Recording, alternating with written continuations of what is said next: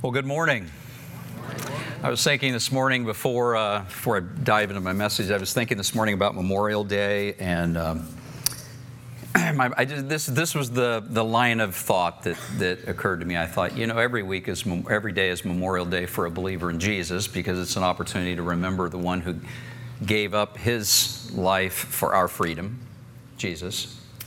So I was thinking about that as it pertains to even communion and all of that, and then I kind of went to this place in my mind. I thought it was thank, thankful for all of the men and women uh, throughout the history of our country who've given their lives for our freedom.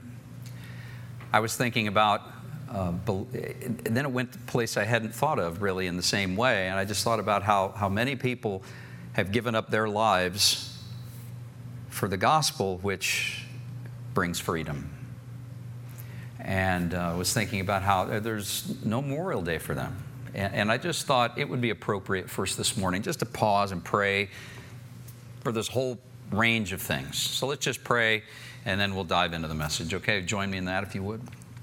Heavenly Father, thank you for. Uh, thank you for the many people throughout the history of the earth who have given themselves that all of us might be free physically free, spiritually free. We thank you first and foremost for Jesus. We thank you that He gave His life that we might know forgiveness of sins and freedom from the consequences of that sin. And we're, we're grateful today. We'll be eternally grateful.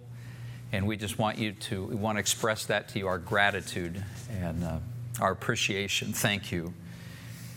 And thank you, Lord, for uh, the men and women who have sacrificed themselves, that the gospel itself, that this Bible that we hold in our hands and sometimes take for granted, people who gave their lives, that, that the words of freedom that it provides and teaches, that your Spirit uses to, to mold and shape our lives in ways that lead to freedom. We thank you for them, the sacrifice that they've made. We thank you for the sacrifice of people all over the earth, um, men and women and children who are dying because they have chosen to follow Jesus, dying in the process of trying to help others know the freedom that He can provide, that only He can provide. We pray for your blessing on them and their families and those that are dear to them. And we thank you for, the, for blessing us in ways we're even unaware of because of that. we want to thank you this morning for the men and women children, perhaps even in some instances, who have given their lives for the benefit of freedom in our country.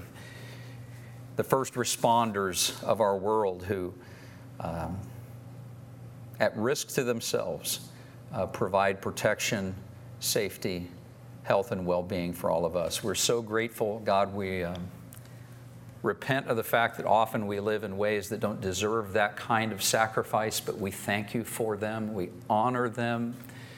We ask God that you would help us to honor them most by treating freedom with respect and treating you with respect.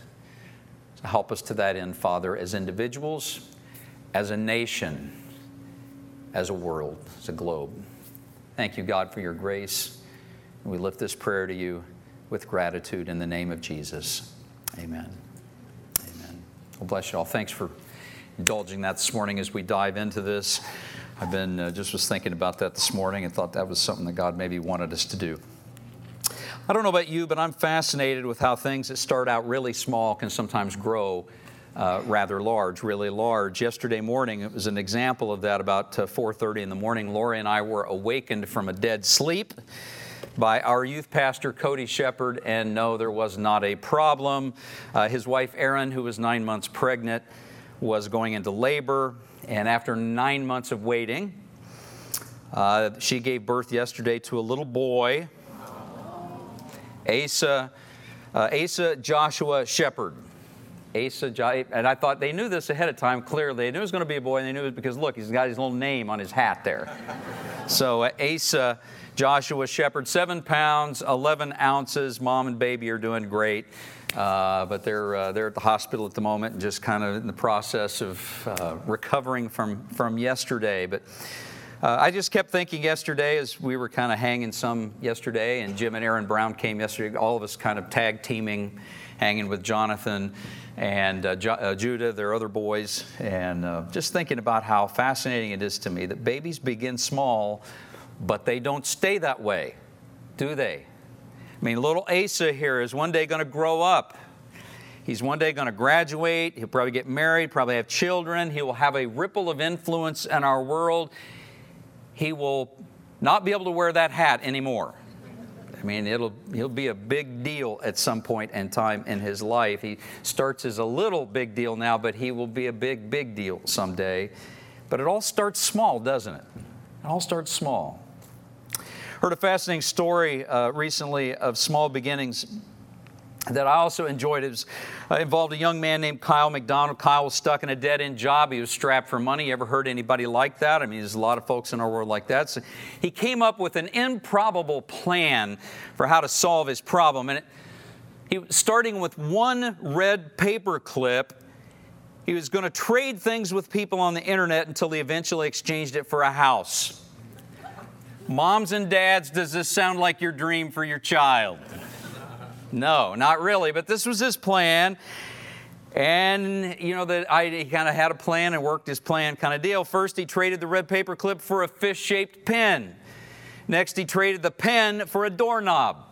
He traded the doorknob for a Coleman stove. He traded the Coleman stove for an electric generator. This is all on the internet. He traded the electric generator for a Budweiser sign and a keg of beer which he then traded for a snowmobile. Somebody really wanted the keg of beer. That's what that means. Traded for a snowmobile. Exactly one year and 14 trades later, against all odds, Kyle MacDonald finally reached his goal. He exchanged a part in a Hollywood movie for a home in Saskatchewan, Canada. Here he stands a different red paper clip because he gave that one away. This is this is but this this was the dream, the the red paper clip. The t- true story. Kyle MacDonald is now. Uh, it's told in in his book. One red paper clip, and the book's currently being developed into a movie uh, by MGM Studios, and uh, it all began that the house, uh, his current notoriety and fame, uh, the book, the movie deal, it all began, I might add, even all the money that he now has in his bank account from all this. It all began with one really small red paperclip and kind of an idea. We all like stories like that. I mean, all of us. We love stories of small beginnings, whether they involve babies or red paper clips or businesses or people who were nobodies who over time become somebodies. And would it surprise you if I told you that Jesus likes those kind of stories too? I mean, Jesus loves stories of small beginnings. And if you look in your Bible, he uses a couple of illustrations of that repeatedly throughout the scriptures involving small beginnings, and it's particularly talking about seeds in gardens. And this is kind of one of the analogies that he uses to kind of convey this idea of how important this is and what a big deal it is. Jesus describes the nature of his kingdom in these kinds of terms. And if you have your Bible, we're going to look at scripture this morning. We're going to look at Matthew chapter 13. We're going to start at verse 31. Open up your Bible to there. If you don't have one of your own, grab one on the shelf in front of you. If uh, there's not one there, you can look up on the screen with me. But we're going to look at these verses together uh, where we see Jesus talking about this kind of description, these small beginnings kinds of illustrations that are important to him. Matthew chapter 13, verse 31 to 33, only three verses, three verses here. This is what the scripture says. Here's another illustration Jesus used, the Bible says. The kingdom of heaven is like a mustard seed planted in a field. It's the smallest of all seeds, but it becomes the largest of garden plants. It grows into a tree, and birds come and make nests in its branches. Jesus also used this illustration the kingdom of heaven is like the yeast a woman used in making bread. Even though she put only a little yeast in three measures of flour, it permeated every part of the dough. You know, these parables reveal a lot uh, Jesus uses here. But in particular, what I want you to see this morning as we work our way through these verses and some others like it, that I want you to see that they reveal the manner in which good and evil expand in our world, expand in our lives, and expand in God's kingdom, I mean, so many things are illustrated by this. And I just want you to, to capture this this morning the way good and evil and all things really expand in our world. According to Jesus in these particular verse, verses and parables, significant growth and change and transformation in our world, in our lives, our kingdom, His kingdom, starts really small. Sometimes we think growth and change happens when something big happens, something catastrophic or something cataclysmic or something major, but the truth is, all lasting, substantive, really meaningful change, the kind of change that, that has lasting, determinative value, really happens small first. And Jesus in the text uses a gardening illustration talks about seeds, mustard seeds. I don't have any mustard seeds, but I got some watermelon seeds here that uh, are not as small as mustard seeds, nor do they grow as big as a mustard tree. But look at this. You've all had, you've all had watermelons. You've all had to contend with the seeds. But you know, you take these little seeds, put them in the ground, what happens? In Nevada, oh yeah, somebody says it won't grow. Not true. Now, do you put them in the ground? What happens is they'll grow. I mean, the, you put them in the ground about an inch deep in the soil, if you do it according to the instructions. Plant them six to eight feet apart. In about 75 days, if there's appropriate water along the way, these seeds will become exponentially larger. And you know, you could take one of these seeds out of one of those watermelon and plant get many, many watermelons as a byproduct of that. It's an amazing thing. It's an amazing illustration of growth and expansion and how something small becomes something large with significance. Jesus doesn't stop there. He uses a baking illustration. He uses yeast as an illustration. Talk, yeast is a living cell. We're familiar. This is what it looks like if you were to look at it on a microscopic level, and you'd have to look on it at a microscopic level because the only other way that you know yeast is working is in your cinnamon rolls. I say cinnamon rolls because that's how I like to see it work.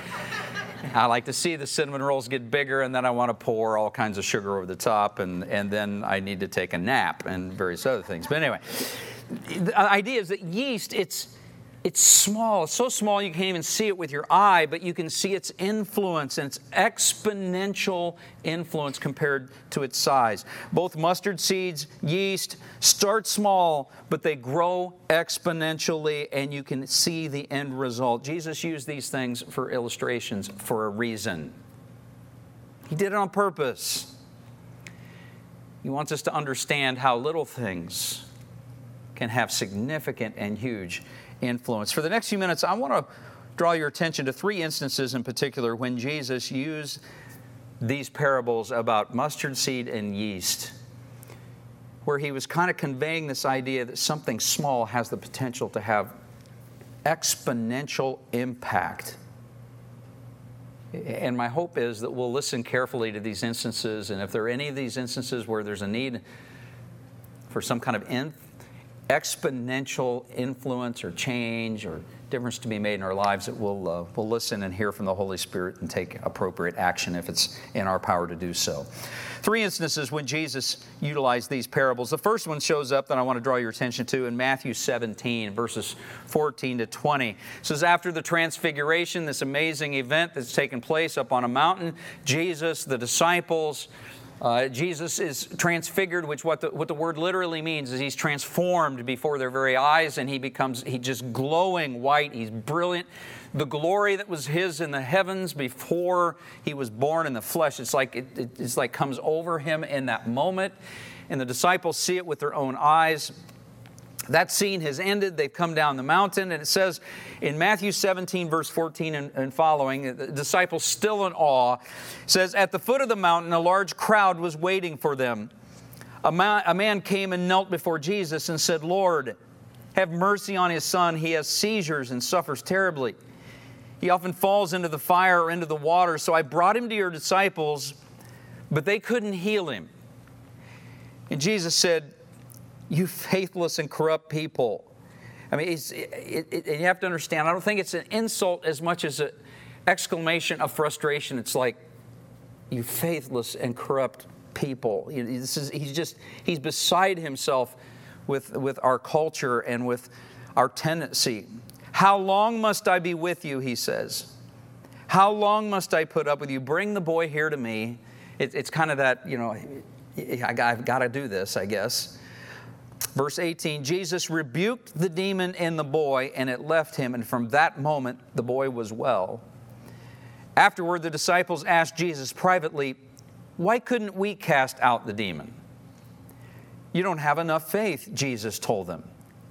I tell you the truth, if you had faith even as small as a mustard seed, you could say to this mountain, move from here to there, and it would move. Nothing would be impossible. I think when he said, say to this mountain, I think he was pointing at the mountain that he was transfigured on. Just pointed to it. And said, If you have the faith of a mustard seed, you could say to this mountain, move from here to there, and it would do so. Jesus is speaking here about the nature of faith and how it works. And it often missed by us what he's really talking about because some of us, we read this passage and we, we, hear words about demons. We see him casting out a demon, and some of us that freaks us out.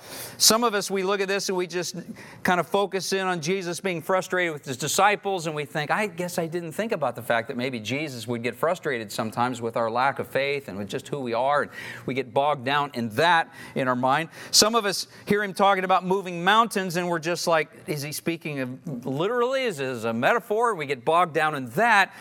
But the real point of what Jesus is driving at here is that it doesn't take a whole lot of faith to see astonishing things happen. Mustard seed of faith, if you will. Just a mustard seed of it, just a little bit.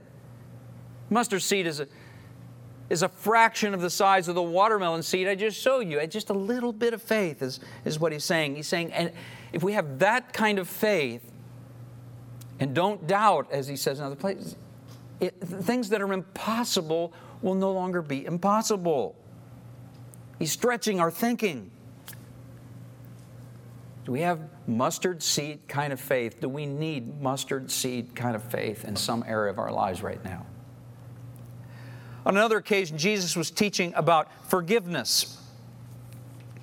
A lot of us don't associate forgiveness with all of this, but in Luke chapter 17, verses 4 to 7, Jesus was teaching and he said, If your brother wrongs you seven times a day and each time turns again and asks for forgiveness, you must forgive him. The apostles said to the Lord, Show us how to increase our faith. I, this is what I think happened to him. They just heard him say, if he, if he sins against you seven times a day and he asks for forgiveness, you got to forgive him. And they're like, What? Show, you know, he's just, they're like shocked by that. Show us how to increase our faith. And the Lord answered, if you had faith even as small as a mustard seed, you could say to the mulberry tree, this mulberry tree, may you be uprooted and thrown into the sea, and it would obey you. Now, uh, you know, Jesus is talking about mountains being thrown in the sea, moved, and mulberry trees thrown. And again, we kind of get bogged down on this thing, but you notice the context that he's speaking of. He's not just talking about faith. What's he talking about?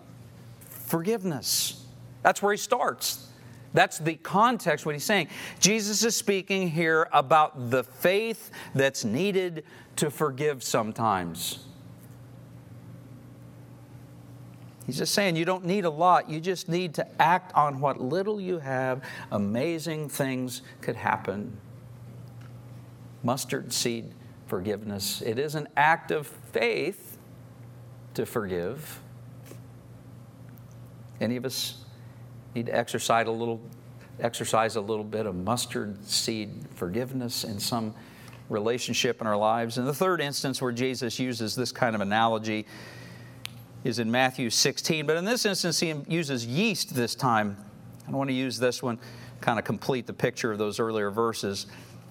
In Matthew 16, verses 5 and following, Bible describes how later, after they crossed the other side of the lake, the disciples discovered that they'd forgotten to bring any bread to the Sunday plus pitch in. Now, no Sunday plus pitch in in the scripture there, but they had forgotten to bring bread. And uh, Jesus, in the next verse, says, Watch out, Jesus warned them, beware of the yeast of the Pharisees and Sadducees. And at this, they began to argue with each other because they hadn't brought any bread. You see, they're, they're thinking in terms of bread. And Jesus knew what they were saying, and so he said, You have so little faith. It's why are you arguing with each other about having no bread? Don't you understand even yet? Don't you remember the 5,000 I fed with five loaves and the baskets of leftovers you picked up? Or the 4,000 I fed with five, uh, seven loaves and the large baskets of leftovers you picked up? Why can't you understand that I'm not talking about bread? So again, I say, beware of the yeast of the Pharisees and the Sadducees. And then at last they understood that he wasn't speaking about the yeast and bread, but about the deceptive teaching of the Pharisees and Sadducees. You know, here Jesus was using yeast as an illustration. Was as an illustration of how deceit and evil can quietly yet thoroughly spread and permeate everyone and everything around it. And I just wonder is there any yeast growing in our world today that you see? Deception or evil that has started small, but you look at it and it's just growing bigger and bigger and bigger and influencing people around it. And I mean, these parables reveal the manner in which good and evil expand in our world and in our lives and in God's kingdom. And with all of that in mind, here's something that I think Jesus wants you and me to take away from these verses. And I hope you'll ponder this today. Hope you'll ponder it in the days ahead. Here's the principle, really, that underlies all of this don't underestimate the power of small things. Don't underestimate the power of small steps of virtue or vice in your life. Don't underestimate the power of small steps of faith, small steps of forgiveness, small steps of generosity, small expressions of patience, small expressions of kindness. I mean, all of these things and more that we could stack up here, they are seeds planted that in time have the power to change a life, whether it's yours or someone else. Don't undervalue what God values greatly. Likewise, Jesus would want us to understand. He would want us to not underestimate the power of small steps of evil in our lives. That small lie, that small demonstration of deceit or pride, just a little lust is bad.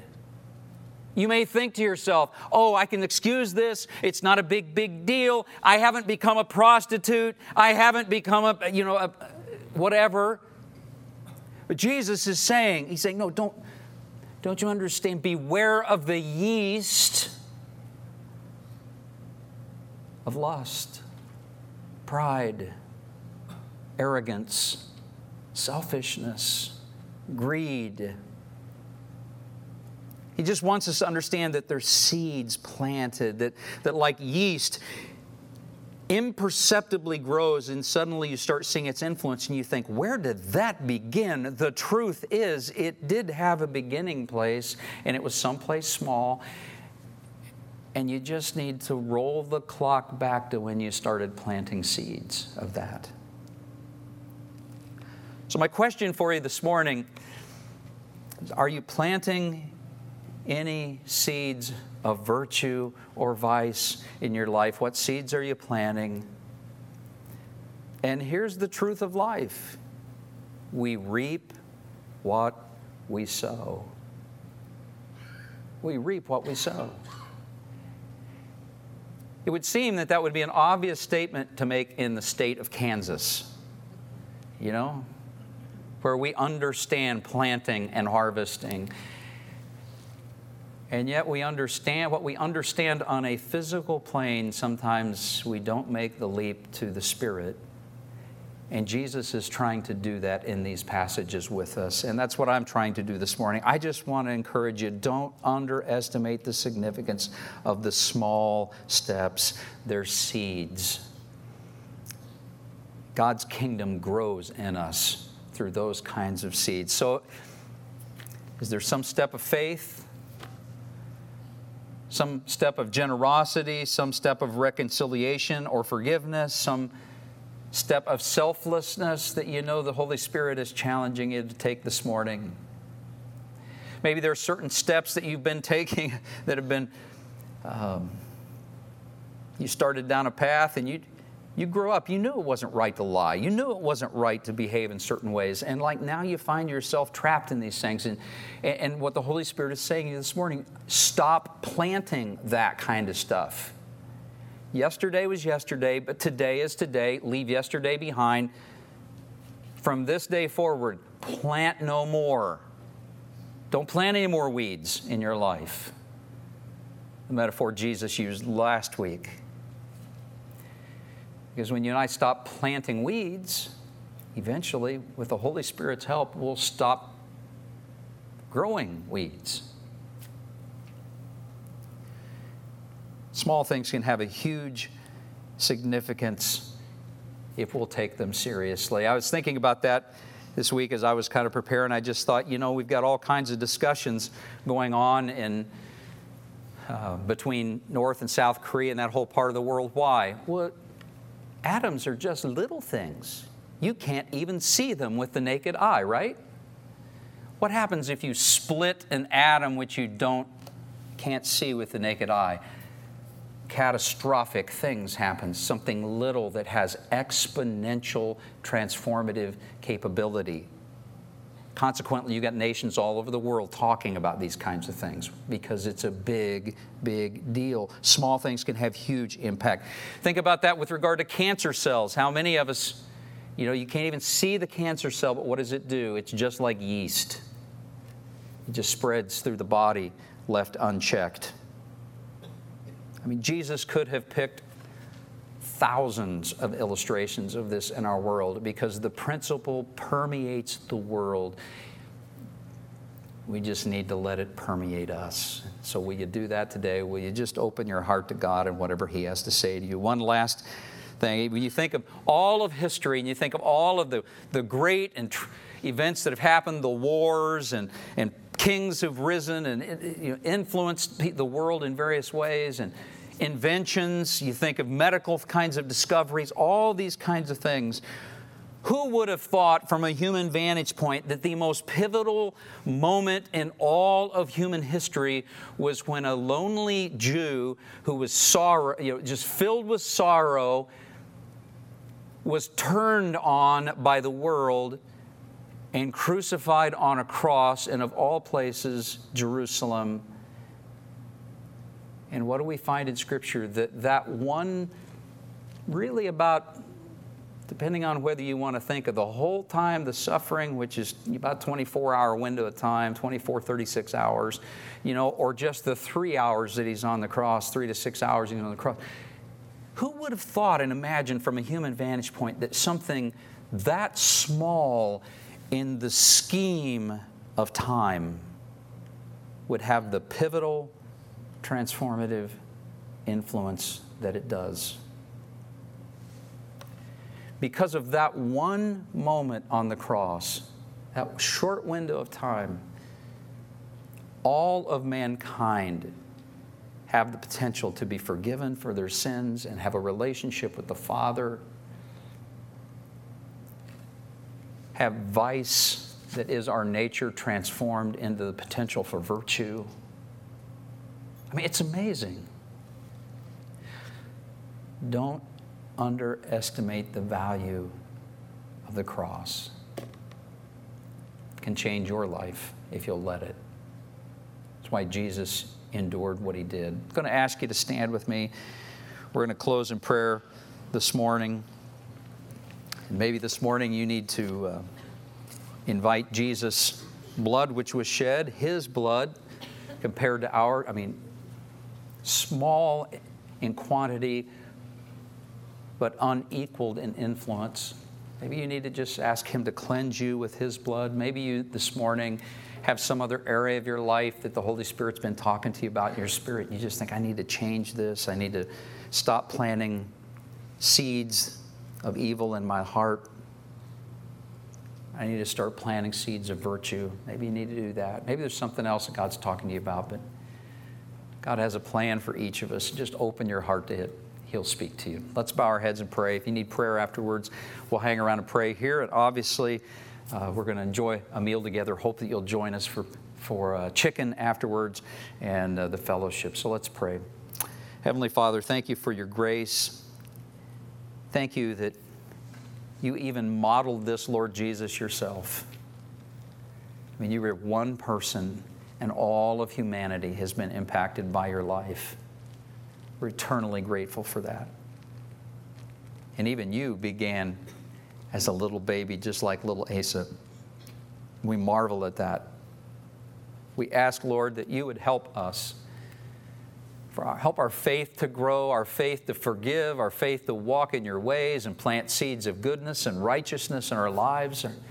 Give us the faith to leave behind choices that seem like freedom but don't lead to freedom. They're deceptive by nature. Help us to help us to choose you and your ways because your ways truly do lead to freedom and joy and hope and peace and love and gentleness and and ultimately in the long term eternal life with you. Help us to choose you. We thank you, Lord, that you came to teach us these kinds of things and so much more. Give us ears to hear, faith to believe encouraged to walk in your ways. May you bless us in that way, Father. And now, would you bless our meal as we enjoy each other's fellowship and as we reflect on these things? And pray that you'd bless our nation as our nation needs to make these kinds of choices. God, help us to remember that the good of our nation is intrinsically tied to the goodness in me. And so help me to choose these things for my good, for my family's good, for our nation's good. And because Jesus suffered, then I might have this choice. Help us to that end, God. And we'll give you credit throughout all eternity for the good that results. Bless our time together now. In Jesus' name, we lift this prayer, and everybody agreed with me and said. Amen. Amen. Bless you guys.